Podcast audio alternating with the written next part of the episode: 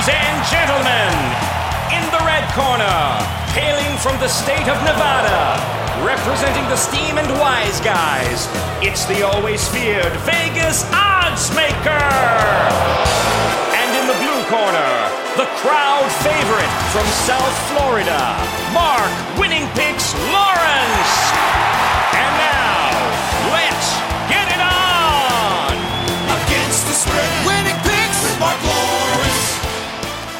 Welcome back, everybody. Once again, this is Mark Lawrence along with Victor King, and we're set to go against the spread on this week's college and pro football cards. Week number six, seven, I should say, of the National Football League. Six weeks in the bank.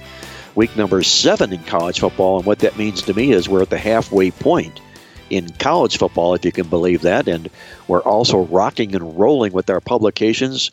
Congratulations to Victor King from the Totals Tip Sheet on another sweep in the Totals Tip Sheet last week. Victor, tip of the hat to you, and I'm sure your week was a good one last week as well. Thank you. Now, Tuco did suffer his first loss of the year, unfortunately. However, we did sweep with the over/under best bets, as you mentioned, thirteen and three. Now, the last four weeks, uh, we're pleased with those results. It looks like a sweep of the midweek alert newsletter. I might add as well, and also wanted to throw in the fact that uh, I think he did a really nice job with that four-star perfect system game of the year in college football on the Pitt Panthers on Saturday, outright dog winners over Duke. And then finishing the weekend with the 49ers on Monday night, a sharp play as well. I say sharp, Mark, because the Browns were one of the biggest public underdog plays uh, in primetime game on Monday night. It's not too often in the primetime games that you're going to get a huge percentage of the public money on the underdog that usually like going the other way. But uh, you said lay it with the Niners, and it wasn't even close. So uh, nicely done there with the San Francisco 49ers. But before we get into our segments, I got to take you to task for a minute here, Mark, because I've gotten a couple of emails in the last couple of days, and the emails suggest that you can blame Baker Mayfield's poor start this season on Mark Lawrence. And I say that because I know back right in March, back in March, Mark decided to put Baker Mayfield on as the cover boy in the Playbook Football Preview Guide magazine. And let me see now, two years ago, it was Tom Brady on the cover, and he got embarrassed in the Super Bowl against the Philadelphia Eagles. Last year, I see that, uh, oh, Mr. Saban of Alabama was on the cover. He got embarrassed in the national championship game. And again, I got a couple customers that are saying that the reason that Baker Mayfield has suffered so bad, he's the 31st ranked quarterback in the NFL, is because you decided to put him on the cover. Is this a new cover jinx? What's going on here?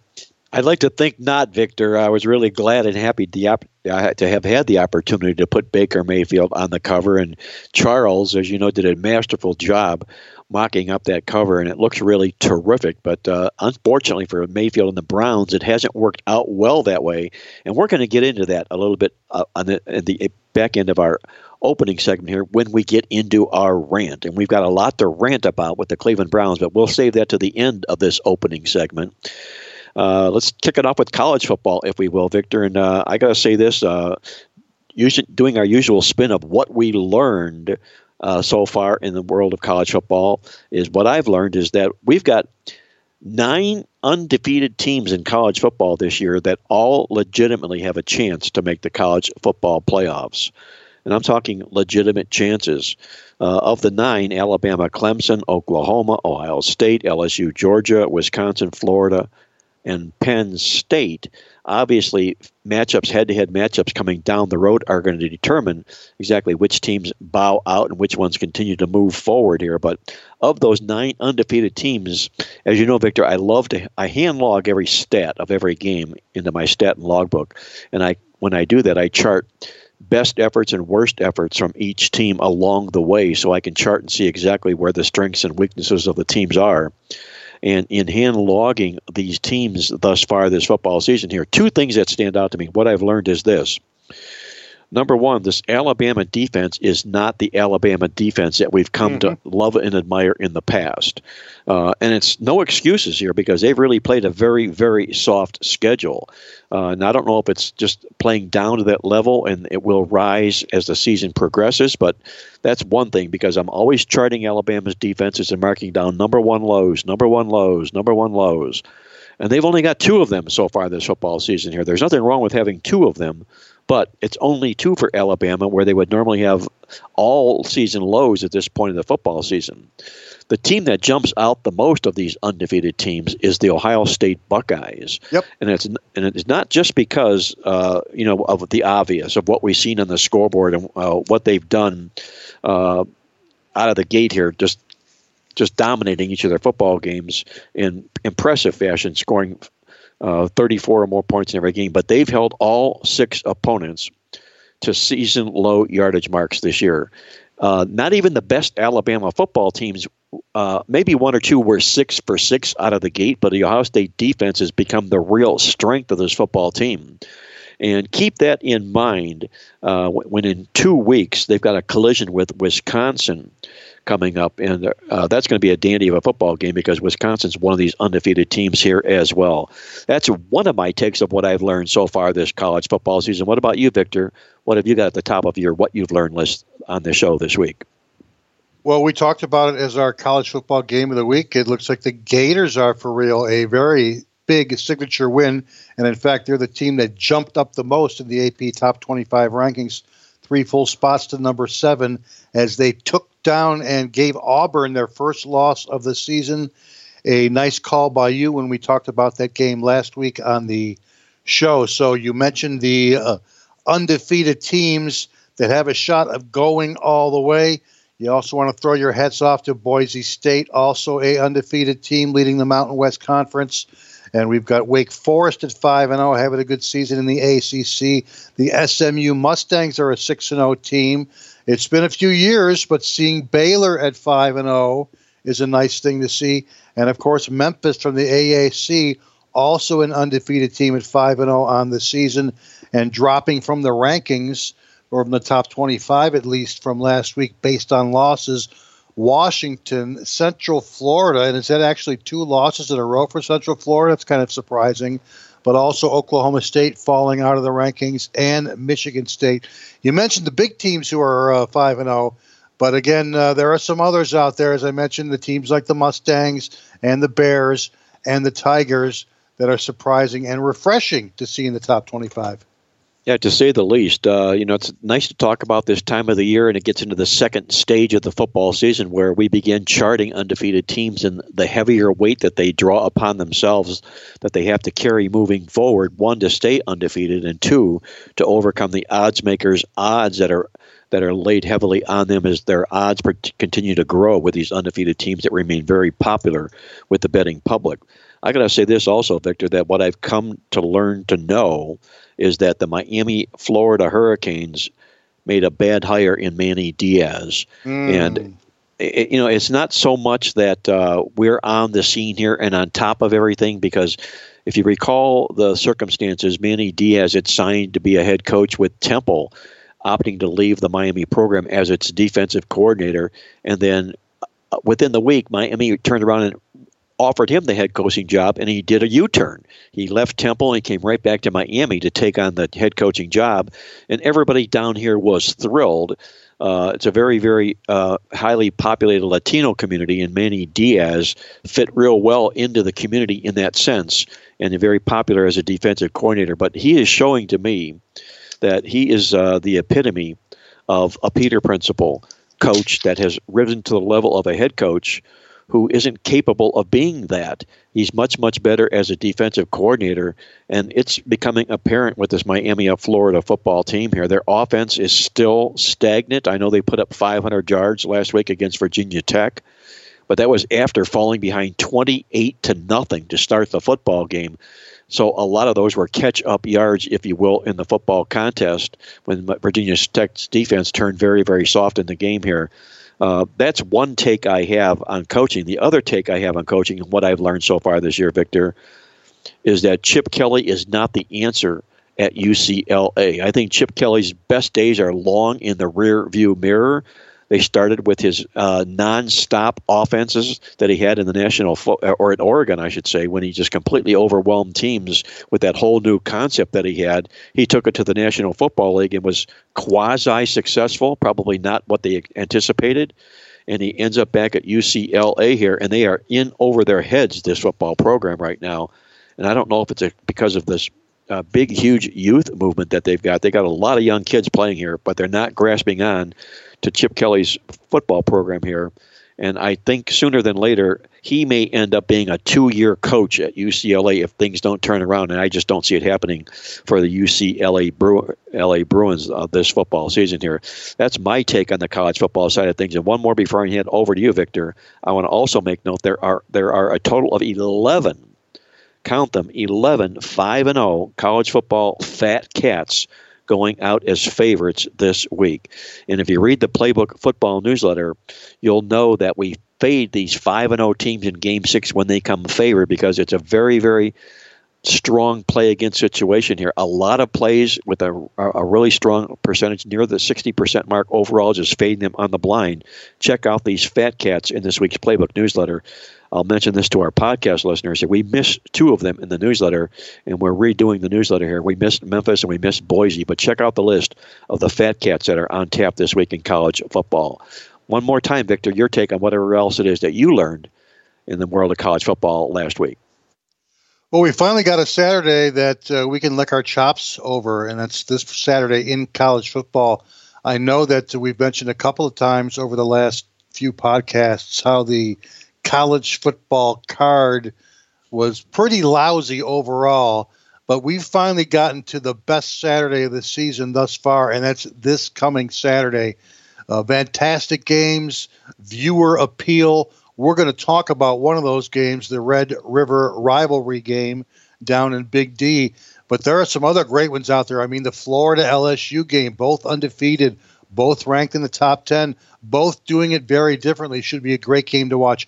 Penn State and Iowa in the Big Ten Conference. Number 10 Nittany Lions are explosive. They lead the Big Ten in plays of 50 plus yards, eight of them on the season, but they've had a, relatively light schedule thus far. Uh, we got USC Notre Dame. No, it's not uh, John McKay against Ara Parseghian, but it's still a glamorous and traditional matchup with you know plenty of uh, current day stakes, if you will. Uh, even Florida State Clemson. I know it's a down year for Florida State, but it is still a classic ACC rivalry down here. You can throw in the Michigan State Wisconsin game. Uh, both pretty good. Well, Wisconsin is uh, for sure. Alabama, Texas A&M should be a great game in the SEC uh, West Division. Uh, Washington versus Arizona as well. So I'm looking forward to the best Saturday of the season. Yeah, we've got some really, really attractive games on tap this week here. As you mentioned here, four games involving top ranked football teams, and it always makes for must watch television. And as you say, we will be hitting on the Red River rivalry game between Texas and Oklahoma in just a moment when we get to our college football game of the week. You're tuned into Mark Lawrence Against the Spread, the nation's most popular sports handicapping talk show.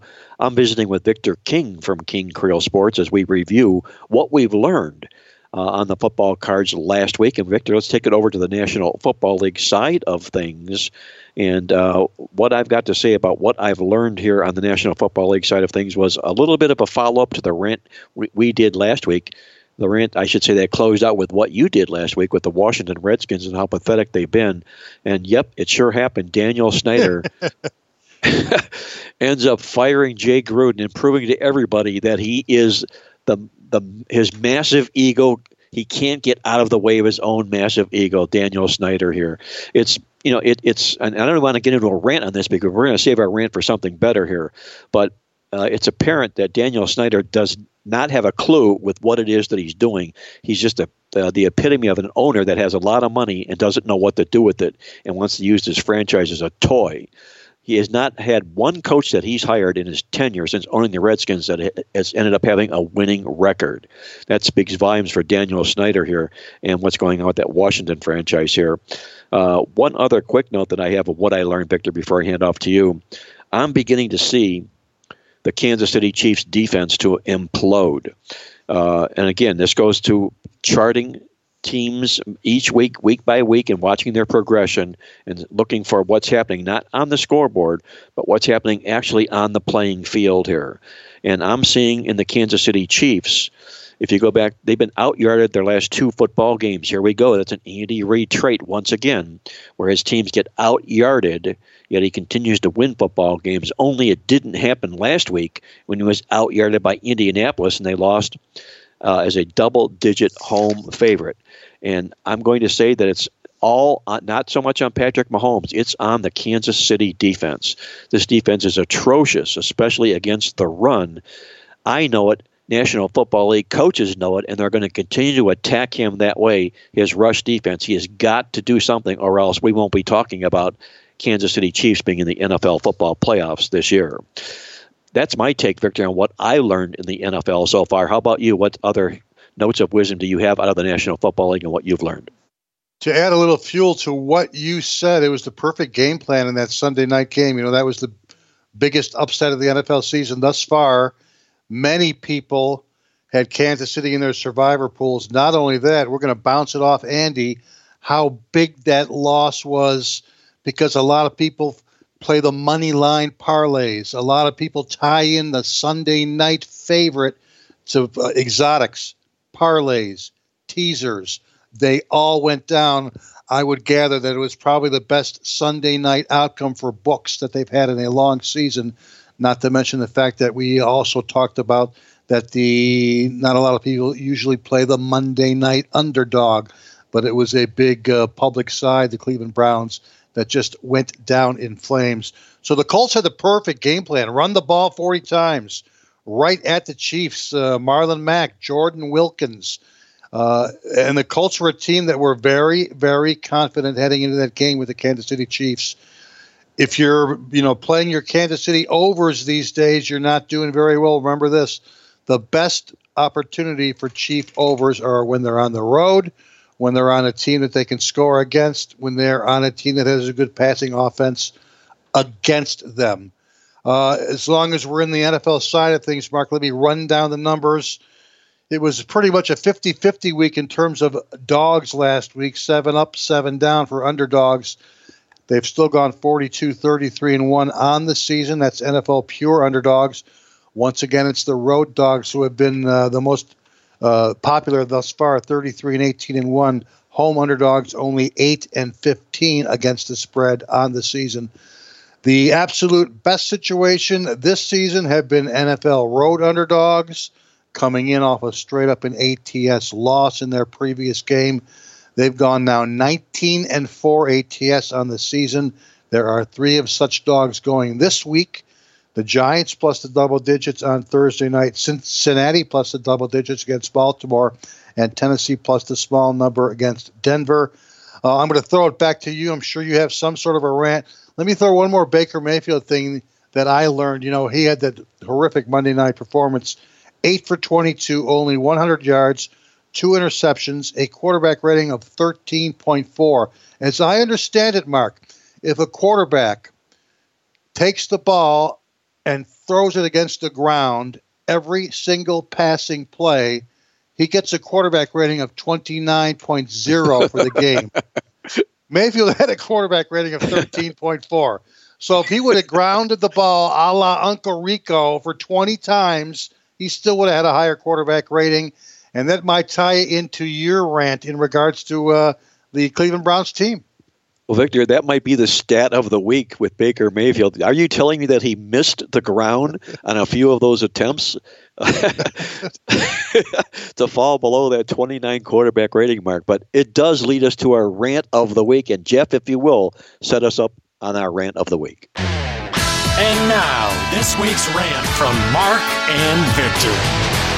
And while we're on the subject of our Cleveland Browns, let's take it right to the top to head coach Freddie Kitchens, a coach who is the perfect epitome, much like Chip Kelly at UCLA, much like Manny Diaz at the Miami of Florida Hurricane football program, of being a Peter principle, a coach who was elevated from an offensive coordinator who has no clue what he's doing as a head coach with the football team, especially in the National Football League.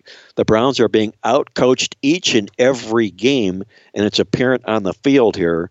We saw that last week when they were just totally destroyed in the Monday Night Football game against San Francisco. It was Baker Mayfield's worst game in his career. I'm talking going back to high school, his worst game in his career. Victor ran some of those horrid numbers by you and what he did. And I'm going to share this with our listeners out there. This comes from the Texas Tornado, one of our devout listeners, both here on the podcast and a playbook subscriber. And he sent this email to me this morning here, and I have to share this with our listeners out there. And it's part of a what he learned and what I learned, and we could have we could have done that in that opening segment. This is still the segment. We're now we're on the rant portion of it. But last week, Houston quarterback Deshaun Watson he completed 28 of 33 passes for 426 yards, his career high, had no turnovers, and a perfect passer rating of 158.3. That's kind of on the opposite end of the passer rating ladder as opposed to what we saw from Baker Mayfield last week. The main reason that Watson was able to uh, put up these career best numbers was two things. Number one, he was sacked zero times. He was only hit once in the football game, and that's a rarity for uh, in a league that a team that led the league in sacks last year didn't happen at all in this football game on Sunday for the Houston Texans. The other part of it is he was coached up, as the Texas Tornado says. Unlike Freddie Kitchens and Baker Mayfield with the Cleveland Browns, and one of Mayfield's biggest weaknesses this season has been holding onto the ball far too long. Now, whether it's the offensive line that's not affording the protection, the bottom line here is it took Watson 2.48 seconds to get the ball out last week. Baker Mayfield's been living well over three seconds to do just that. It's resulting in a myriad of sacks and uh, miscommunication plays with his wide receivers here, and I put it all squarely on Freddie Kitchens. He needs to have a head coach on the sidelines along next to him. He cannot do both things. He cannot be the offensive coordinator that he was last year and a head coach that he is this year. It's impossible for him to keep calling the plays and being a head coach. It's turning out to be an ultimate disaster for the Cleveland Browns, and something needs to be done immediately. That's my take on the Freddie Kitchen situation. Victor, how about you joining in on this rant and how you see it, the situation with the Cleveland Browns? Well, if we're talking NFL hot seats, obviously Mr. Gruden of Washington uh, had the hottest seat and was number one on the list and is now off the list. Uh, but NFL hot seats right now, Freddie Kitchens is squarely got to be guy number one. I would also submit to you the Falcons' Dan Quinn, and it's partly about their one and four record is probably on the hot seat. I also might throw in a first year coach up in the Big Apple and that would be Adam Gase of the New York Jets. But back to the Browns. Uh, the Browns have to realize what their identity is on offense. And it's not a Odell Beckham led team. It's a strong, extremely strong running team. They got another great running back coming back in a couple of weeks in Kareem Hunt. They've already got Nick Chubb. So the Browns have to understand what they are on offense, and that is a team with a fantastic one two punch at running back who does some occasional play action passing. Uh, they got uh, uh, you know too many people in the kitchen in regards to OBJ. I would not be surprised if the Browns actually traded OBJ away at some point this season and built their team around the two running backs around Jarvis Landry, around the tight end that they got coming back next year, Njoku, around Myles Garrett, around the good defensive backfield. This is what the Browns team needs to be. And there's not enough targets for a guy like OBJ in that kind of Browns team. Uh, one more thing the guy I wanted all along in terms of the Browns head coach was a guy who was lobbying for the job for over a year. He is now the coach of the Tampa Bay Buccaneers, and I'm talking about Bruce Arians. Uh, he was head coach of the Cardinals from 2013 to 2017. He served as offensive coordinator to the Browns, the Steelers, the Colts. He actively campaigned for the Cleveland job, after he left the Arizona Cardinals in 2017, is now doing what I think is a very good job in Tampa Bay. Uh, his, his, mantra in uh, uh his uh, coaching philosophy can be basically summed up in his one phrase, which is when he says, No risk it, no biscuit, you can't live scared. He brought Todd Bowles on as defensive coordinator. Tampa Bay is making a move this is the guy the Browns should have hired uh, instead of Freddie Kitchens. Victor, I couldn't agree. It's spot on. I was a big Bruce Arians fan. I've been for the longest time. The Browns didn't opt to hire him because he felt he was generationally too old for this football program. Mm-hmm. And they went with Freddie Kitchens instead, which is proving to be a massively huge mistake. Uh, in that same vein of what you mentioned here about this running attack for the Cleveland Browns, it goes hand in hand with the old Bill Parcells theory. And our good friend Charles, who puts our publication together for us, his son in law plays in a band called Morgan Wallen. And they have a song called Run the Damn Ball. That's their mantra. and those are hats that they wear. Run the damn ball and that would fit perfectly. But they should be wearing it on the sidelines with the Cleveland Browns as well. I agree with everything that you said as far as the condition, the situation with the Browns is concerned. And before we move on into our first commercial break here, one quick note on Jay Gruden. And just uh, just to further embellish on uh, the ugliness of Dan Snyder, I don't know if our listeners know this or realize this out there, but when they fired him uh, Monday morning this of this past week here, they called him into their office at 5 a.m. in the morning to tell him that he was fired. That's about as low as you can possibly go to reach out to an individual that that you've really put all your faith and trust in to have him to expect him to be in your office at 5 a.m. sharp only to tell him that he's fired.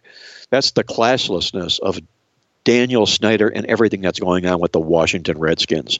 I'll put the lid on this year on this week's rant and close it out with that, and only hope that the Cleveland Browns end up making some changes which are dearly, dearly needed. Hey, don't go away, guys. When we come back, Victor and I, we're going to move on to our college football game of the week. We've got that Red River rivalry between Oklahoma and Texas. We'll talk about when we come back with more here on Mark Lawrence against the spread.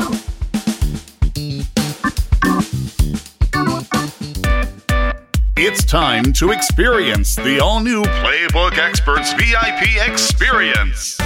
Only the Playbook Experts VIP experience offers We Pay the Juice, conflict game notices, tokens bonuses, SMS alerts, and genius game alerts. It's the only customer experience of its kind. To find out more about becoming a Playbook Experts VIP, log on today at playbook.com or call toll free for more information at 1 800 Playbook. Become a VIP this football season with your Playbook Experts VIP membership membership.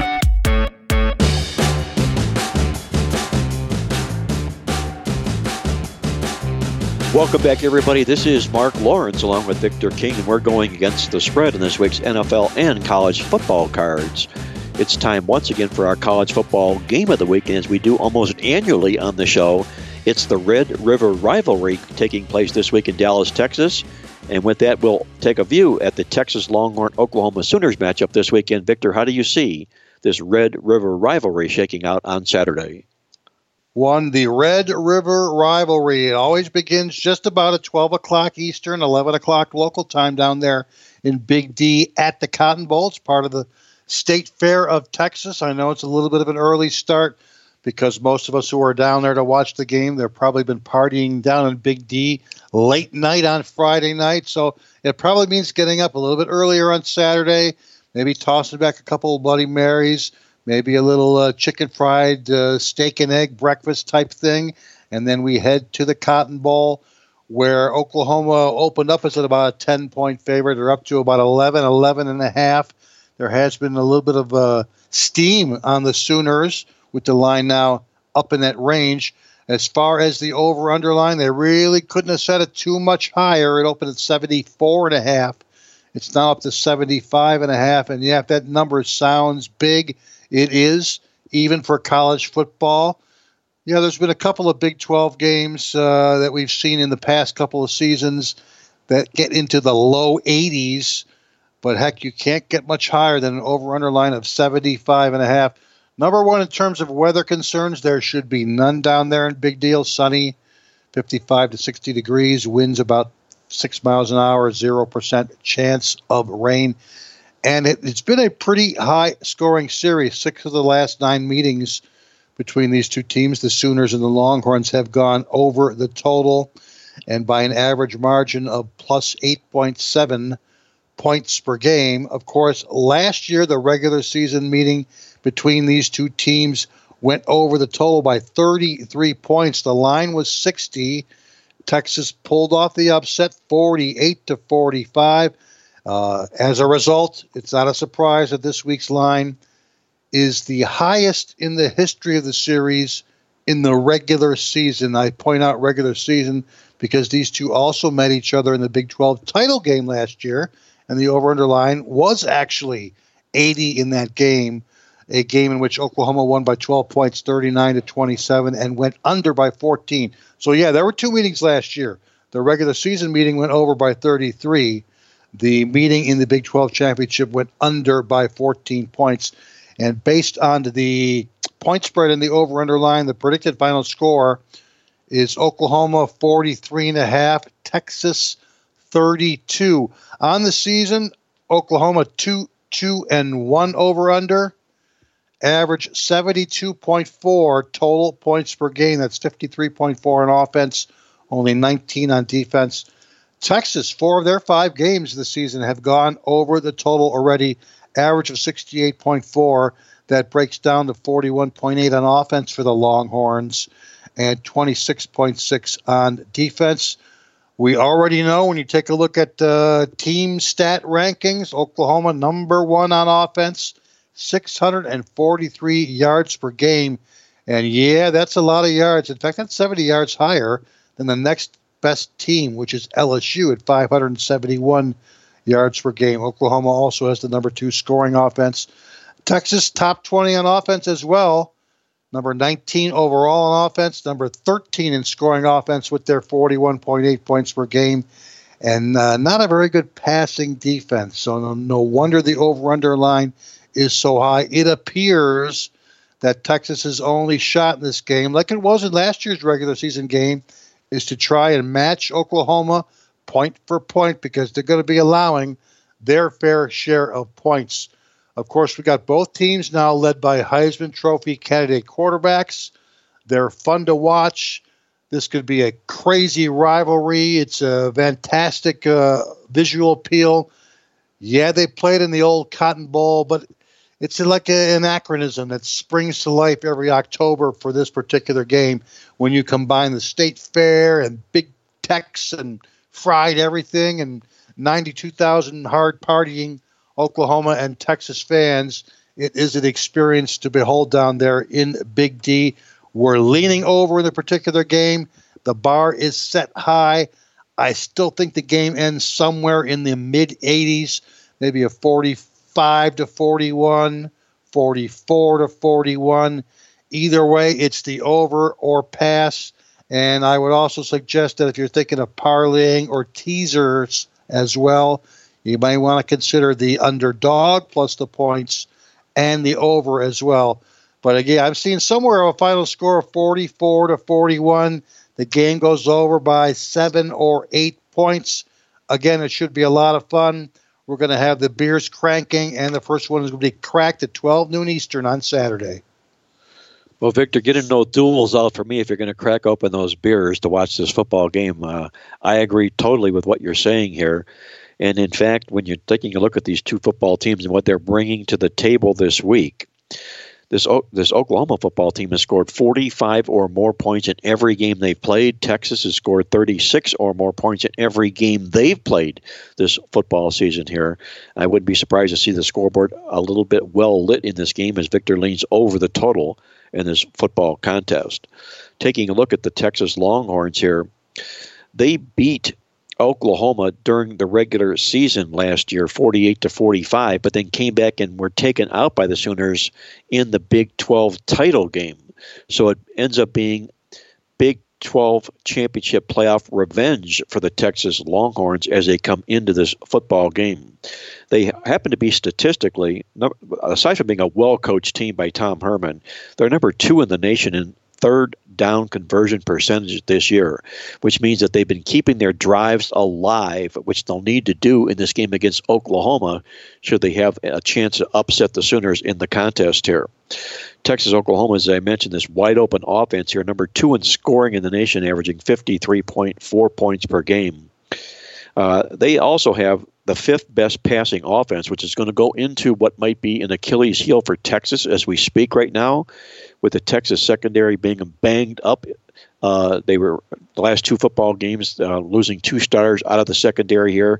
We'll check the wi- the wires to see whether or not anybody comes back, but that could be Texas's soft spot with this Oklahoma passing offense into the Texas secondary. But keep an eye on the injury list as we move forward into the football game. We do note this though in this rivalry when Texas has played Oklahoma in the past, in when they, Oklahoma comes into the rivalry and they're allowing 18 or more points per game on the season as they are this year, they're just two and nine to the spread in this Red River rivalry matchup here.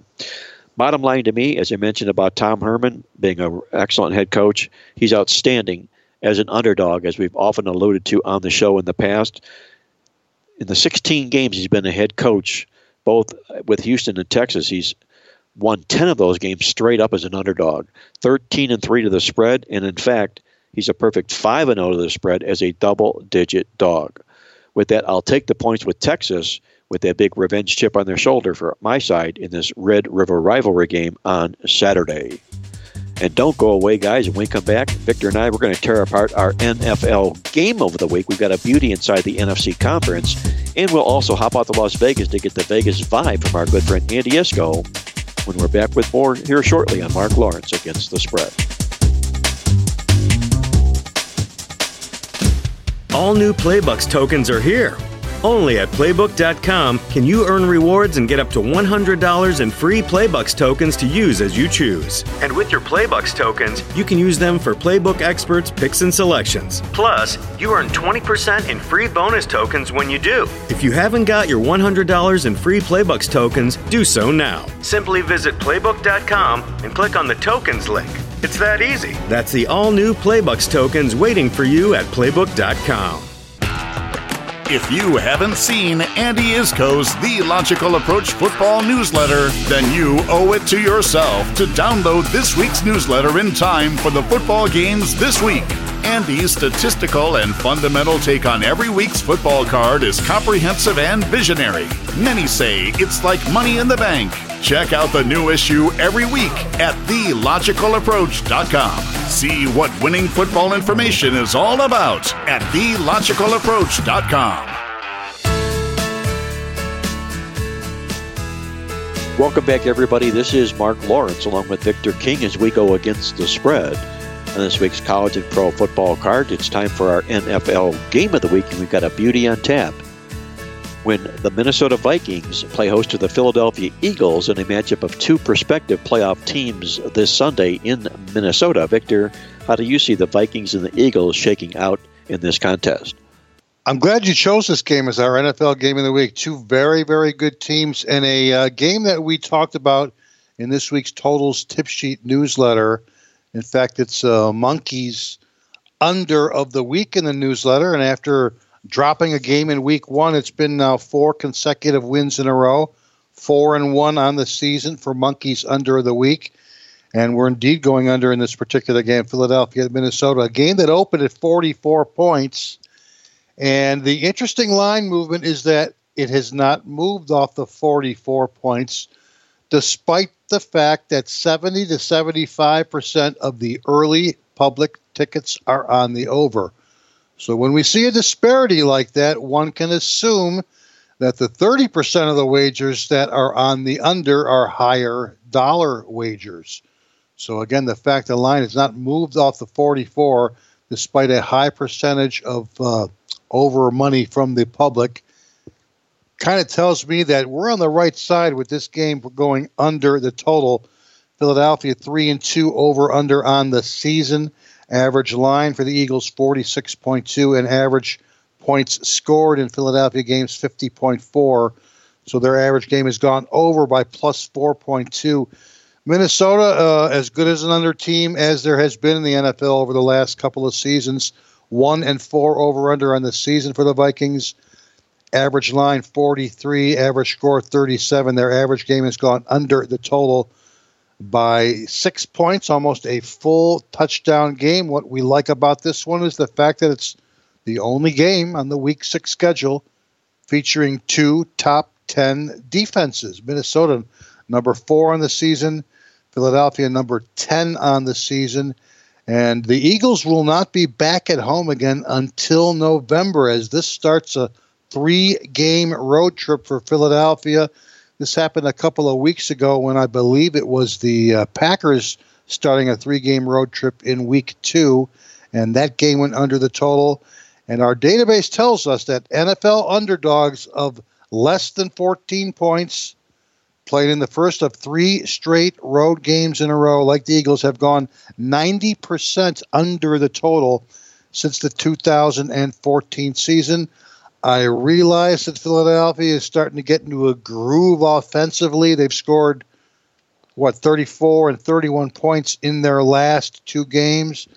That's okay by me because the database, database tells me that in NFC conference games, non division road dogs who scored 31 or more in each of their last two games have gone a perfect 0 and 9 over under, dating all the way back to the 2000- and 10 seasons. So both these teams off solid, uh, convincing wins last week.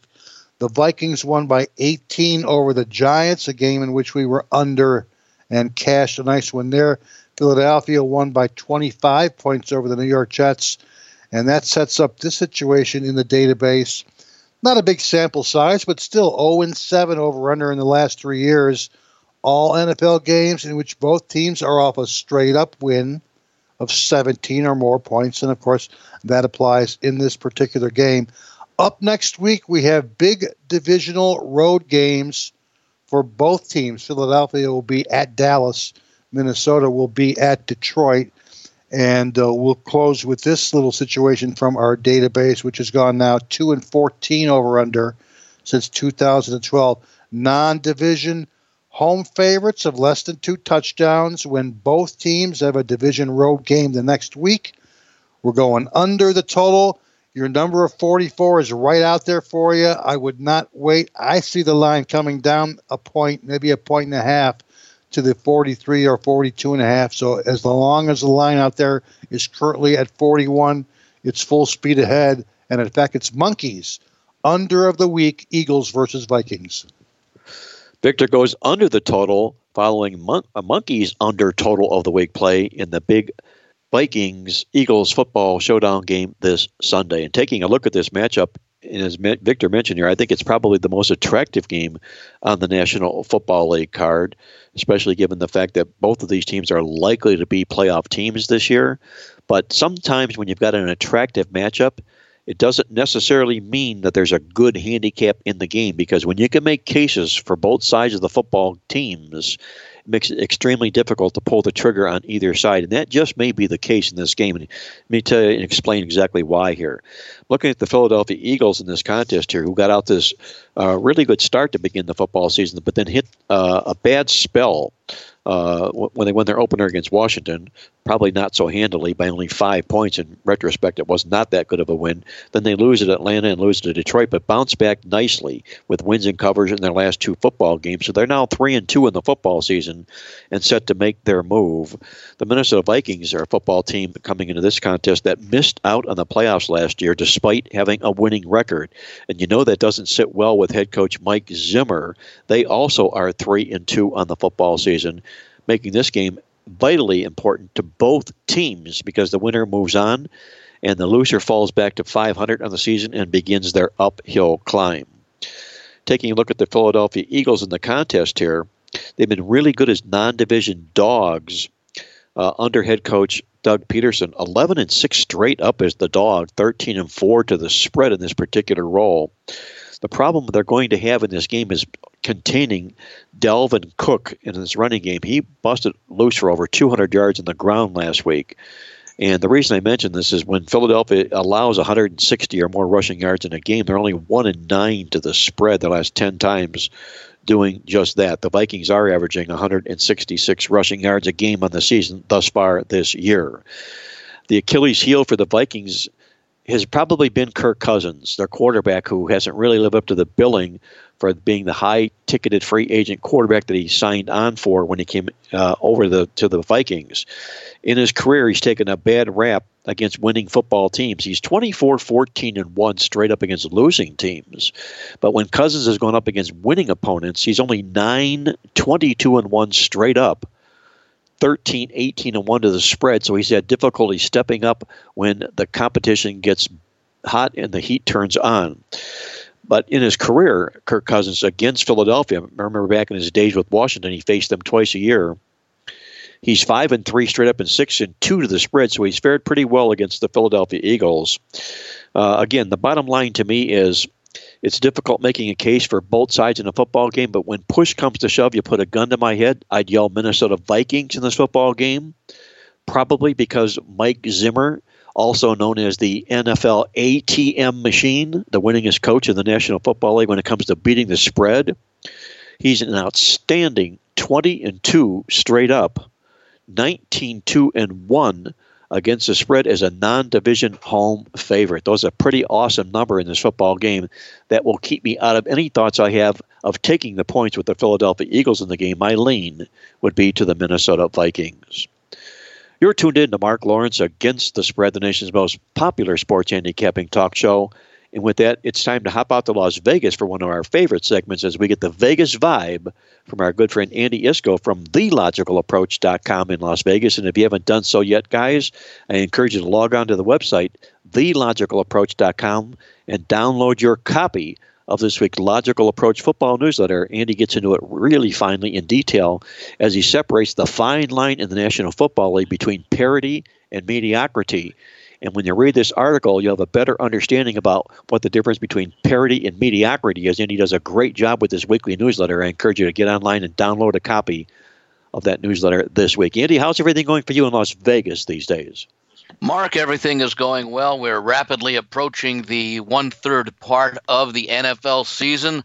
Uh, it seems every year we say it that the season goes by so quickly. But the good thing about being at least this deep into the season is that the statistics that we've accumulated on these teams are a lot more meaningful. We've started to learn uh, and form opinions about the strengths and weaknesses, and been able to go inside the stats as you like to do and break down the performances against good teams, bad teams, and very mediocre teams to try and get a sense of what patterns these teams have shown this season. Well, that really puts us in a position to uh, make ourselves better handicappers doing just that, Andy. And you do a great job each and every week in your handicapping and in your logical approach newsletter. And I love your article today, as I mentioned here, about the fine line in the NFL between parity and mediocrity. And once again, I encourage our listeners to log on to the website and download this week's newsletter. Andy, we've been talking a lot about what's going on in the contest in Las Vegas. I remember, remember last week when you mentioned that uh, the super start that people have gotten out to in the Superbook contest in Vegas, 19 and 1. My goodness, for the first four weeks. Uh, were those pace setters still on a track last week, or did they begin to come back to the norm? Well, 19 and 1 is a uh, 95% success rate, so that's almost impossible to sustain. Uh, nonetheless, there are two co leaders of the Super Contest Classic. That's the original long running contest that has the $1,500 entry fee. There are actually two contestants right now at 23 and 2. That works out to a percentage of 92%. So they're slipping a little bit, but it's just amazing. 23 and 2, five weeks into the season good enough for a three game lead over the next three contestants who are tied at 20 and 5. That's 20 out of a possible 25 points, and it continues to uh, show that at least 100 contestants or more, slightly over 100 contestants of the more than 3,300, have 17 and a half points or more, which works out to a percentage of 70%. Now, 100 is still a very small percentage of the overall field. It's about 2.5 to 3% of the 3,300 plus contestants. But still, in raw numbers, that's a pretty amazing number uh, that contestants have hit so well. And what makes it even more remarkable is if you look at the point spread records of the NFL teams, there's really only one team that you would have made money betting on or against each week, and that's the Miami Dolphins, who are 0 and 4 against the point spread. Every other team has at least one point spread win or one point spread loss. So it's not as though you could say, well, we're just going to either go with or go against a certain team until they reverse direction at least once. It hasn't been that way. Each team has at least, as I mentioned, other than Miami, at least one point spread success and one point spread loss. So it's truly remarkable to see that kind of number leading the contest. And before we go into any more details, I'll just compare that to the leaders in the Superbook cla- uh, Gold contest. That's that $5,000 winner take all fee, uh, entry fee. The leader there is 19 and 6, which is still an outstanding 76% uh, success rate. And in the circuit contest, the leader is at 20 and a half out of 25 points. So still some very good results at the top of these contests, but 23 and 2, uh, I believe, is an all-time record through five weeks, much as I thought 19 and 1 was an all-time record through four weeks. Probably can't be sustained. And I say probably because it's extremely likely, but it's not impossible. As long as the percentages are not zero, zero, zero as far as the possibility, unlikely, but possible, even though that possibility is remote. But we said that last week. Wow, a good start, obviously, for people in the Superbook Classic contest uh, thus far. So, Andy, how's everything going in the gold contest? That's the contest where people pony up five thousand dollars in a winner take all. And I know the amount of entries were down just a titch this year from last year. How are things looking at this point of the uh, football season in the gold contest? Well, as I mentioned, there are three contestants tied for the uh, lead with 19 and 6 records. But let me go back and just uh, do our, our usual review of the consensus plays in uh, each of the contests. In the Super Contest, Classic Contest, uh, the consensus this past week was 3 and 2. They had point spread winners with Minnesota. Uh, New England and uh, the Green Bay Packers. The two point spread losers were the Tampa Bay Bucks and the Chicago Bears. The Bears, the number one uh, selection this past week, 1,299 of the 3,300 plus contestants were on the Bears for the season. 14 and 11 for the consensus, and uh, compared to recent years, that's actually pretty good uh, with a winning record five weeks into the season.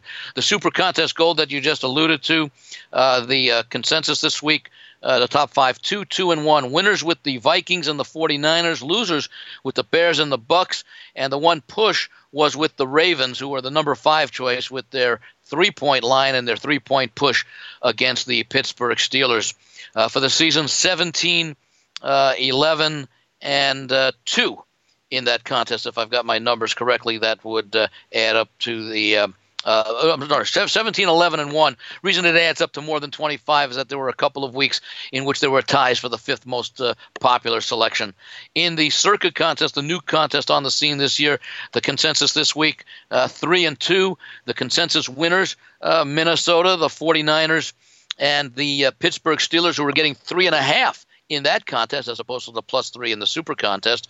The two losers, the Bears again, uh, very popular choice, the most popular choice in the circuit contest, and the other one was the Tampa Bay Bucks, another very popular uh, selection in all three contests. So overall for the year in the super contest uh, classic, the overall record 34 41 and 2 so they've got some catching up to do to get back to 500 in the super contest gold their overall record and that's the one with the $5000 entry fee 40 34 and 2 so they're showing a nice little profit.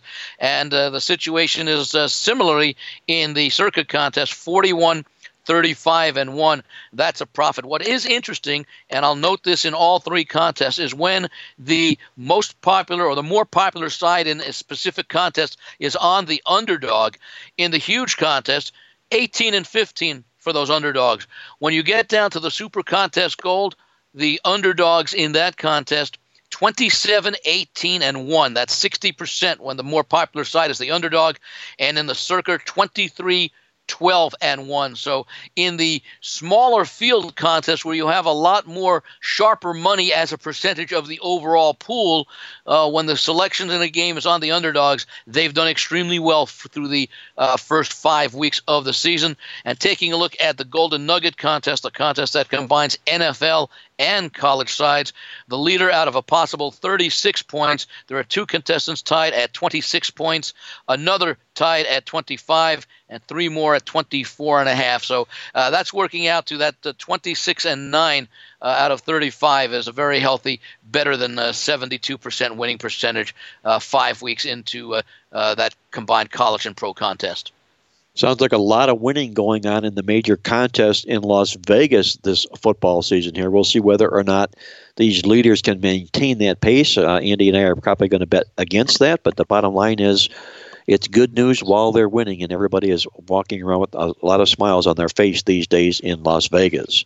We're visiting with our good friend Andy Iskoe from TheLogicalApproach.com in Las Vegas. And Andy, I know our listeners would like to know what major line moves you've seen as far as uh, the National Football League goes this weekend. If you would, perhaps maybe a little bit of a look ahead to the advanced lines that the Westgate put out for football games next week. Sure. Let's take a look at the line moves that have occurred for week six. That's the week that uh, gets underway with the Giants at Patriots game. And in fact, that's one of the more interesting, one of the bigger line moves of the week. Again, we're comparing these moves to what these lines were prior to the playing of any games of week five. So basically, uh, we're looking at a little bit over a week. Tuesday uh, of uh, uh of last week, October 2nd, these lines came out. And for the Thursday night game this week in week six, the New England Patriots were 14 point favorites at home against the New York Giants. Well, we saw the uh, Giants step up in class last week and lose badly to the Minnesota Vikings, and meanwhile the Patriots uh, continue to roll with that 33 to seven win on the road at Washington, overcoming a slow start to the game, but still managing to win and cover the double-digit point spread. When this line originally came out a week ago Tuesday, the Patriots were 14 point uh, home favorites. When the line came back up on Sunday afternoon after those aforementioned Sunday results, the Patriots were 16 and a half point home favorites. And uh, over the last few hours, and I expect it to continue uh, right up to kickoff, Patriots up to 17 point uh, home favorites. I would imagine that'll be the tipping point that if the line uh, uh, moves back, if the line moves, I don't know that it'll go above 17 and a half. I think the Sharps will be very happy to take that key number of 17 and uh, let the betters uh, play a little tug of war back and forth between 16 and a half and 17. Other significant moves: the Cincinnati Bengals at the Baltimore Ravens. The look-ahead line that you could actually bet had Baltimore an eight and a half point home favorite. After this past Sunday's actions, with Baltimore winning in overtime at Pittsburgh and Cincinnati uh, losing uh, in their game at home to Arizona, the battle between a pair of winless teams, Cincinnati remains winless. That line came back up with Baltimore a ten and a half point home favorite, and the line has moved up to Baltimore minus 11. Seattle at Cleveland is an interesting game because a week ago the Cleveland Browns were two point home favorites against Seattle.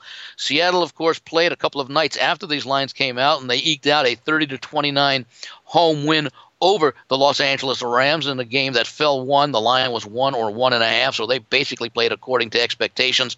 And of course, uh, the line came up on Sunday afternoon after uh, the all the action uh, for the day games. Cleveland was still a two point home favorite. Then they took the field on Monday night against San Francisco and played one of their ugliest games of the year, following their best game in many years a week earlier.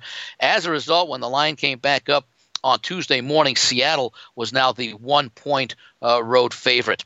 Uh, looking at uh, Kansas City hosting Houston, Kansas City, of course, being upset on Sunday night by the Indianapolis Colts.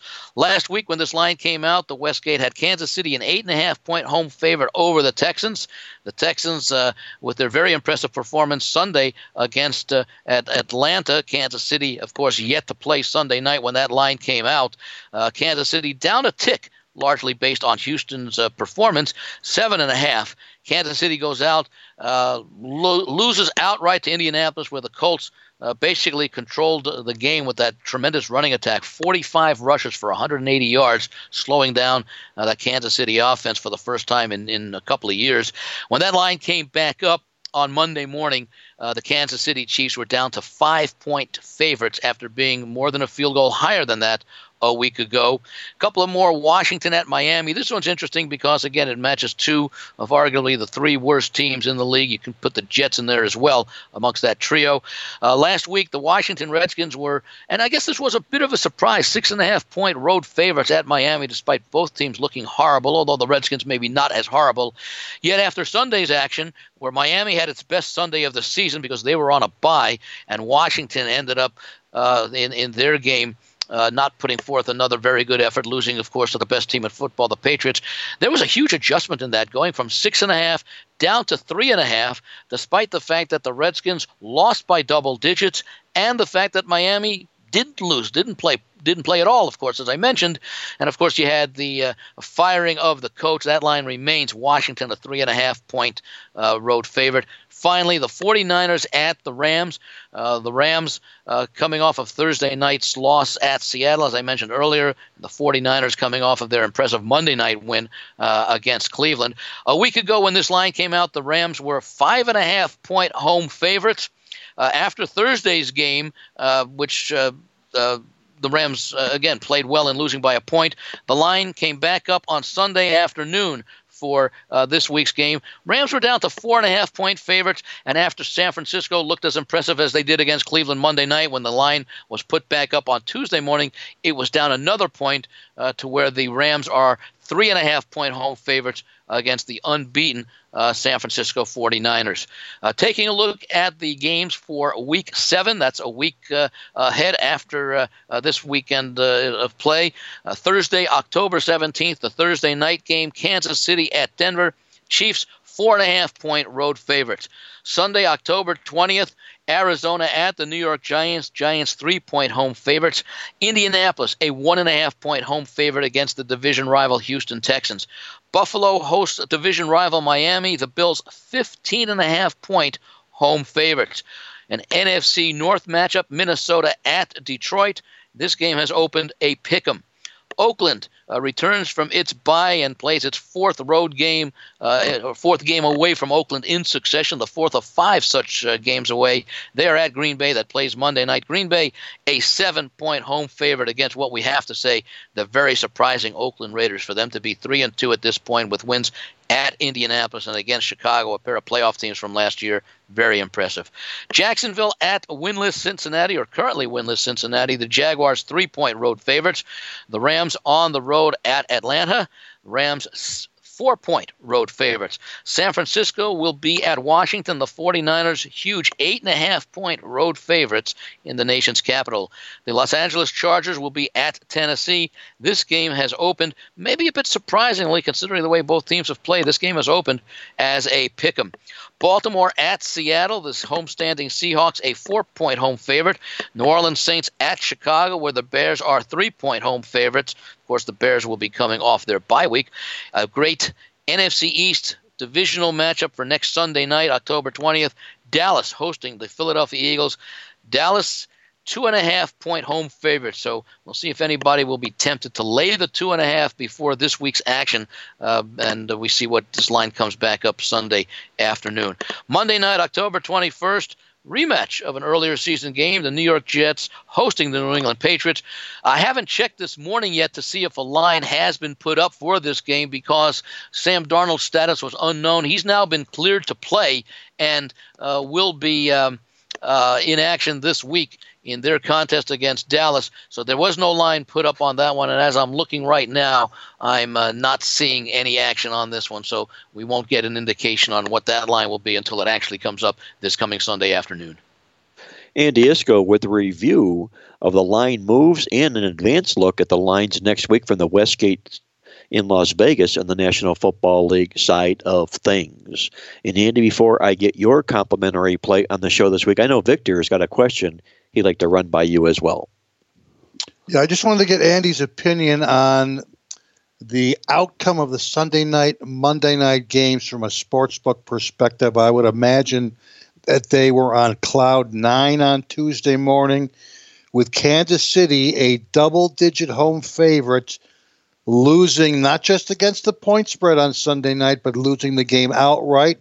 I would imagine that it being the last game on the Sunday schedule, that a ton of exotics, ton of parlays, ton of teasers were killed. Not to mention that betting a money line parlay is big these days. That was killed with the Chiefs losing outright. And then on Monday night, Andy, one of those rare cases in which the Cleveland Browns were a public underdog. You don't see it very often in a nationally televised game. Usually it's the public betting the favorite and betting the over. I would imagine the sportsbooks were thrilled with KCA losing outright at home and then B, San Francisco destroying the Browns on Monday night. Well, I'm not quite so sure, Victor, about the Monday night game because that line actually uh, went up to five after opening at four and dropping as low as three earlier in the week. So I think there were a lot of sharp people on the uh, San Francisco 49ers. I think the public continues to be fascinated with Cleveland and deservedly so heading into Monday night's game, given their performance uh, the week before when they took Baltimore to the uh, uh, to the woodshed. So I think it was a case of sharps versus uh, uh, the public uh, on, on Monday night. But your, your observations about the Sunday night contest are, are exactly correct. And that is when you have a very popular team, a high scoring team, not only losing outright, but keeping the game under the total, as was the case as well. The books did very well because, as you correctly point out, a lot of the earlier Sunday action tied into parlays, teasers, money line plays, side and total over uh, Kansas City side and the over. Uh, almost everything that was alive on Sunday night came down except for those people. And again, it would have been more of the sharps and the professionals who would have taken the generous double digit points with the Indianapolis Colts. But uh, remember, the sharps generally do not get involved in playing parlays. The parlays and the parlay exposure is mostly due to public betting. As a result, the books were very, very pleased uh, with the results Sunday night. I think they didn't do too badly on Monday, especially with the game staying under the total, as we've talked about before. The public loves the over, the professionals love the under, and and uh, on on situations such as Monday night games, isolated games, the public money you know, significantly outweighs uh, the sharp uh, individual large wager bets. Andy Iskoe joining us from Las Vegas, going over what's happening in Las Vegas as far as the National Football League side of things are concerned. And with that, Andy, fresh off your win with the Buffalo Bills last week, I know our listeners would love to know what you got on tap for your complimentary play this week. Well, I'm going to go to the game between the uh, Dallas Cowboys and the, the New York Jets. And if you take a look at Dallas' season this year, they've beaten up the teams that they should have beaten. In fact, if you look at the combined record of the teams that uh, uh, Dallas has played, uh, you'll find that uh, th- that th- their uh, combined record is one of the weakest in the leagues, playing Washington uh, as they did earlier in the season, uh, Miami, and um, uh, I'm blanking on the third team that they played that they won pretty easily against. And then when they stepped up in class the last two weeks, losing this past Sunday to Green Bay, and then losing uh, uh, the game the the week earlier against New Orleans, they fell short. they're going up against the New York Jets team that does have its starting quarterback Sam Darnold back, but has some very ugly statistics. In fact, this is a matchup on a yards per play basis of the number one team in the uh, NFL, and that's Dallas averaging a little bit more than seven yards uh, per play against the uh, New York Jets, who have the uh, weakest in the NFL. That's 3.2. By the way, let me mention, just get back to finish up that thought earlier. Uh, the uh, the Gi- the Cowboys beat the Giants Redskins, and Dolphins are a combined two and twelve. Their two losses have been to the Saints and Packers, who are eight and two. So you've got a Dallas team that is stepping down in class, highly motivated to get back on track after two straight losses, and you've got a matchup that statistically points that Dallas should have their way. The one thing that the Jets do have going for them is that their defense has actually played very, very well, but with an offense that has absolutely shown no ability uh, to not just score points but even gain yardage. Uh, they've been held under 200 total yards in each of their last two games. Uh, I think Dallas's game plan will be to get out to an early lead, force the Jets into making mistakes, and I think that the Jets win this game. Uh, excuse me, that the Cowboys win this game by comfortable double digits. Wouldn't be surprised if the final score in this game is something along the lines of, uh, let's say, 27 to 10, something like that would seem to make sense. So I'm going to lay the seven points with Dallas lar- largely because of the matchups, but also it's a good spot for the Cowboys considering the way that their season has unfolded and where it sits entering Week Six. Andy Iskoe backing the Dallas Cowboys off those two losses, taking on the hapless New York Jets. He'll lay the touchdown for his complimentary play on the show this week. And Andy, once again, a great job on the show as always. We're going to wish you the very best of luck this week, and we'll look forward to visiting with you next week here on Mark Lawrence Against the Spread. Mark, Victor, I wish you and all the listeners uh, the best of success this weekend, and uh, we'll get uh, set up to tee it up once again for uh, week seven. Let's hope the ball bounces our way this week, Andy. Be good, take care, and we'll catch you next week. That was Andy Iskoe joining us from TheLogicalApproach.com in Las Vegas. Don't go away, guys. When we come back, we'll put the final wraps on the show. I'll share with you our awesome angle of the week, and Victor and I will also share our complimentary plays when we're back with the final segment here of Mark Lawrence Against the Spread. Attention sports fans, it's time to get in on all the football action at mybookie.ag. This industry leading website is renowned for having the best odds and more betting options than any other sports book online. This is why Mark Lawrence only endorses mybookie.ag. Call toll free at 1 844 900 2387 or go online to mybookie.ag to open an account and start winning today. Get the odds you want and the fast payouts you need guaranteed. That's mybookie.a as in apple and G as in games. Tell them Mark Lawrence sent you. Only the biggest, only the best, only at mybookie.ag. Sign up today. And now, the moment you've been waiting for. From the hot South Florida sun, it's Mark Lawrence with his awesome angle of the week. All right, guys, let's get to it. Our awesome angle of the week in college football, we call it seven times seven. And what we're looking to do is to plan any college football underdog with a 500 or greater record in week seven if they won 10 or more games last season and are coming off a straight up and ATS win of seven or more points, provided they're playing an opponent that's coming off a win. These seven times seven college football dogs who meet the criteria are now 22 and 5 against the spread since 1990.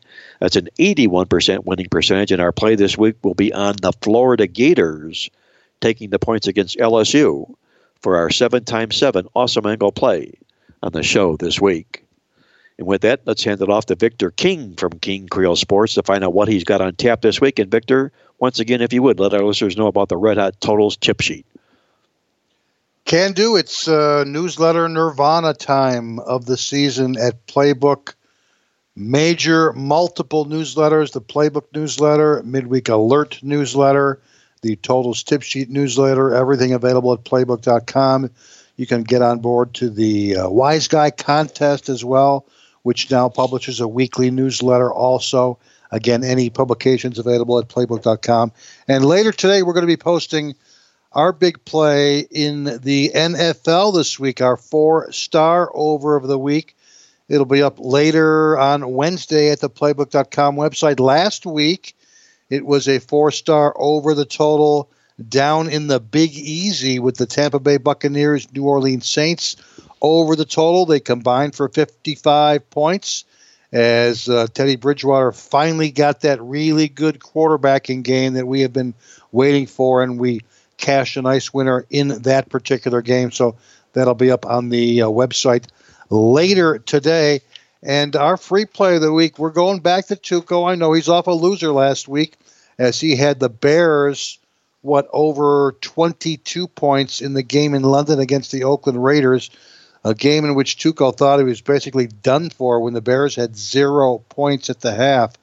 But all it takes is one high scoring quarter. In fact, Chicago had a 21 point third quarter. So basically, heading into the fourth quarter, all Tuco needed was a Chicago field goal. And they did drive into Oakland territory twice in the fourth quarter. Once they turned over on downs, once they threw an interception. So hey, Tuco was basically one Chicago Bear first down away from being 5 and 0 on the season.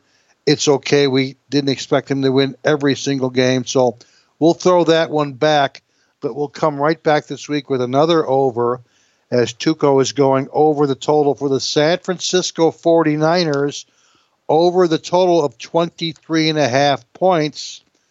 on the road this week facing division rival LA Rams, a game in which the over underline for the game opened up at 48 and a half has already jumped two full points to 50 and a half. But again, in our case, it's the Niners over 23 and a half points. And we're talking a Niners team that scored 24 or more in every game this season.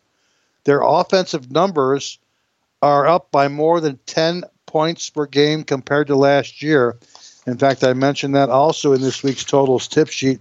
The biggest offensive points per game risers and fallers over the last two years, and it's the San Francisco 49ers, 21.4 points per game last year, 31.7 points per game, with an incredible running game, a great coach, good offensive personnel.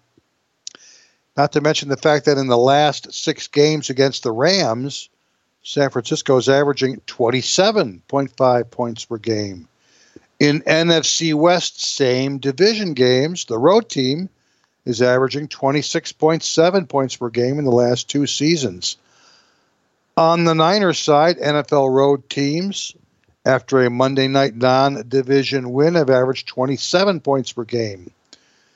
The Niners ran for what, 275 yards in that Monday night win over the Browns. NFL teams who ran for 250 or more in their last game have averaged 32.0 points per game in their next game. On the flip side, there's something slipping here with this LA Rams defense. They have already allowed 27 or more points in four out of five games this season. And in fact, in their last 10 home games, dating back to last year, the Rams have allowed 31.1 points per game on defense. So that's your free play. Tuco's team total of the week San Francisco 49ers over 23 and a half points. We're riding our boy Tuco this week. And don't forget our four star NFL over of the week will be available at the playbook.com website on Wednesday evening. Victor rides Tuco to the winner circle, going over 23 and a half points for the team total play this week. And Victor, quickly, I just want to mention this to you, uh, our listener, one of our devout fans, Jeff Kabasiak from Canada, sent an email to us and reminded us that the one of the people that are tied for first place in the Superbook contest with an outstanding third or 23 and 2 record is named Tuco. And I just have to wonder: is do we know whether or not Tuco put his paws down on an uh, on a uh, on an entry in the contest? Is that our Tuco that you know of, or is it another you know, Tuco?